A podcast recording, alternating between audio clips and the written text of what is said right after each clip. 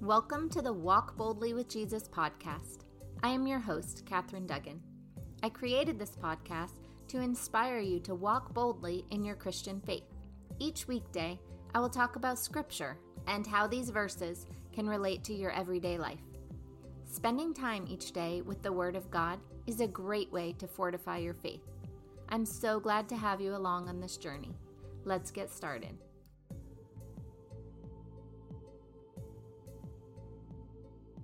The title of today's episode is For the Lonely, For the Ashamed, the Misunderstood, and the Ones to Blame. The scripture verse is Psalm 102, verses 1 and 2, 6 and 7, 27 to 28. Hear my prayer, Lord. Let my cry for help come to you. Do not hide your face from me when I am in distress. Turn your ear to me. When I call, answer me quickly. I am like a desert owl, like an owl among the ruins. I lie awake. I have become like a bird alone on a roof. But you remain the same, and your years will never end. The children of your servants will live in your presence, their descendants will be established before you. Today's prayer point is to pray for those with a spirit of loneliness.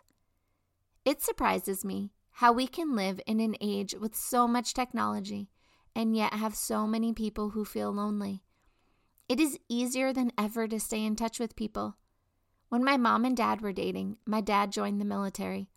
They would write letters to each other and then have to wait for them to arrive in the mail.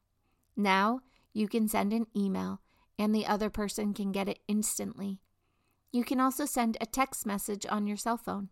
You can send a Facebook message an Instagram message, a Snapchat message, and so many more messages that people will get immediately. Our teens are on their phones all day, every day, and they're on social media often. They have hundreds of friends online, and yet they feel so alone. I was talking to someone the other day who said they can be in a room full of people and yet still feel alone. Why is this? It is because that is how the enemy wants us to feel. He wants us to feel alone so that we pull away even more. He wants us to feel like no one will understand what we are going through and that nobody likes us. He wants us to feel like we are different, we don't fit in, and we are awkward. He whispers these things in our ears when we are in a room full of people. That way, we don't take a risk and meet someone new. He persuades us not to talk about what we're going through for fear of judgment because he knows that if we do talk about it, we will find others going through the same thing and we won't feel so alone. Even though we have more ready access to communicate, it is not meaningful communication. My kids have Snapchat, where you send a message, which they call snaps, back and forth to each other. The app has a streak system to count the days you snap back and forth with each contact. The kids obsess about getting and keeping these streaks. In theory, this might be good as it motivates the kids to stay in contact with their friends. However, they aren't actually writing anything important. They can snap a photo of a wall, the ceiling, or the floor and send that. So it's not actual communication, it's just something to keep the streak going. I think this is why they feel so alone. They have so many friends on social media, yet they don't actually know them. There has been a song in my head all morning since I read what the prayer point for today is.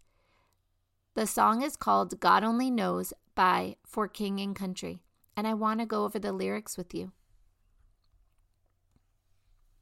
It begins with Wide awake while the world is sound asleep and too afraid of what might show up while you're dreaming. Nobody, nobody, nobody sees you. Nobody, nobody would believe you. This is what the enemy tries to get us to believe. He convinces us that we can't talk to anyone about our feelings because they won't believe us. And sometimes our loved ones can make us feel this way. It's hard when a loved one tells you they feel all alone or depressed. If they are good at hiding it, we might disagree with them or downplay it. We might say that they'll be fine we tell them things will be okay and maybe they just need some sleep. We might tell them things aren't as bad as they think. We might tell them they have nothing to be sad about. I'm not saying these are the things we should say. I'm saying these are the things we do say at times, and they don't help the situation. They make the person feel more misunderstood and alone. If someone comes to you and tells you they are sad, lonely, or depressed, then they have probably been suffering in silence for a very long time before coming to you. Do all you can to take them seriously and to get them the professional help that they need. The song goes on to say, Every day you try to pick up all the pieces, all the memories, they somehow never leave you. Nobody, nobody, nobody sees you. Nobody, nobody would believe you. Those who are lonely and afraid try each morning to pretend they are fine. They try to get out of bed and put on a happy face so no one knows what they feel inside. They do their best to smile well around others. However, inside, they still have all the bad memories of what happened. They still have all those negative voices from the enemy telling them they aren't good enough, they don't fit in, and they don't measure up. They truly feel like nobody sees them and nobody would believe them. Then the song goes on to say, God only knows what you've been through. God only knows what they say about you. God only knows how it's killing you. But there's a kind of love that God only knows. This is what we need to help our loved ones understand. God sees them. God knows what they have been through. God knows how they feel. God knows the depths of what they are going through, and He is there for them. We need to help them realize they are never alone. God is with them now, then, and forever. There was never a time when God wasn't with them, and there will never be a time when He is not there. They can always talk to Him, and He will always listen. They can invite Him into any situation. The song goes on to say, You keep a cover over every single secret. So afraid if someone saw them, they would leave. But somebody, somebody, somebody sees you. Somebody, somebody will never leave you. God sees them. God sees you. If you are listening to this and know exactly what I'm talking about because you feel like you could be the person in the song, I want you to know that God sees you, that God will never leave you. He knows what you're going through. He hears you crying out and He is working on your situation. He is right there by your side. We learned in Encounter School of Ministry that we can ask God to show us where He is right now. You can ask Him where He was during a particular memory. You can ask Him how He is loving you right now. You can ask God anything you want to ask Him, and if you are willing to listen, He will answer. The song goes on to say, For the lonely, for the ashamed, the misunderstood, and the ones to blame. What if we could start over? We could start over. We could start over. This part is great because it asks if we could start over. What if we could begin again? What if we did things differently? What if we spoke up? What if we didn't pretend we were fine? What if we let people in? How would things be different? It's also great questions for those who have loved ones who are feeling lonely, ashamed, misunderstood, or the ones to blame. What if we could start over too? What if we believed them?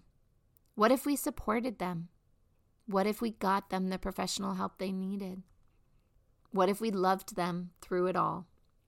The song ends with God only knows where to find you. God only knows how to break through. God only knows the real you. There's a kind of love that God only knows. This last part is really important. God knows where to find you. You are never hidden from God. You may not want Him to see you. You may not want to share your innermost thoughts with Him, but nothing is hidden from God. He sees them and He's crying with you. God knows how to break through to you and how you can break through the darkness to the light. Turn to Him, ask Him. If it's a loved one that's in the darkness, ask Him to give you the wisdom and knowledge to help your loved one break through. God is the answer. God knows the real you. The enemy will try to get you to believe lies about yourself. He will try to convince you that God couldn't love you, that God couldn't forgive you, that God doesn't like you. Those are all lies. You are a beloved son or daughter of God, and He loves you, forgives you, and likes you. He knows the real you, not the one you show everyone else, the real you, who you are down deep inside. He knows the real you, and He loves all of you.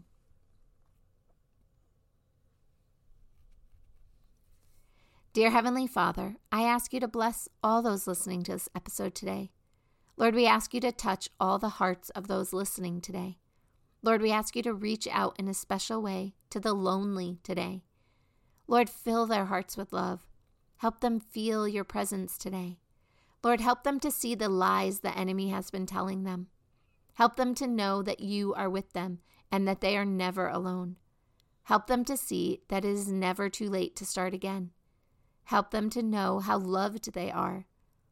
Lord, we ask you to show their loved ones how to be there for them. Show their loved ones what to say and how to support them. We need you, Lord. They need you, Lord. We ask all of this in accordance with your will and in Jesus' holy name. Amen. Thank you so much for joining me on this journey to walk boldly with Jesus. Reminder tomorrow is mentoring day. If you want to join, you can go to my website, walkboldlywithjesus.com, or click on the link in the show notes. I hope to see some of you tomorrow night, Tuesday at 8 p.m. Eastern Standard Time. I look forward to meeting all of you here again tomorrow. Remember, Jesus loves you, and so do I. Have a blessed day. Today's word from the Lord is in the form of an image someone received. I saw a large pit and thousands and thousands of people were around that pit. We, as believers, were surrounding the people who were headed for the pit, and we were trying to convince them not to go there. Not to go there. Every prayer we say, every lifting up of a soul that we do, we actually turn them around and bring them back to the Lord instead of falling into the pit. No matter what you do, if it's a phone call, if it's saying hello to somebody, you change their hearts and mind just by being in their presence because you are his disciples. So your presence is magnificat to those who have fallen.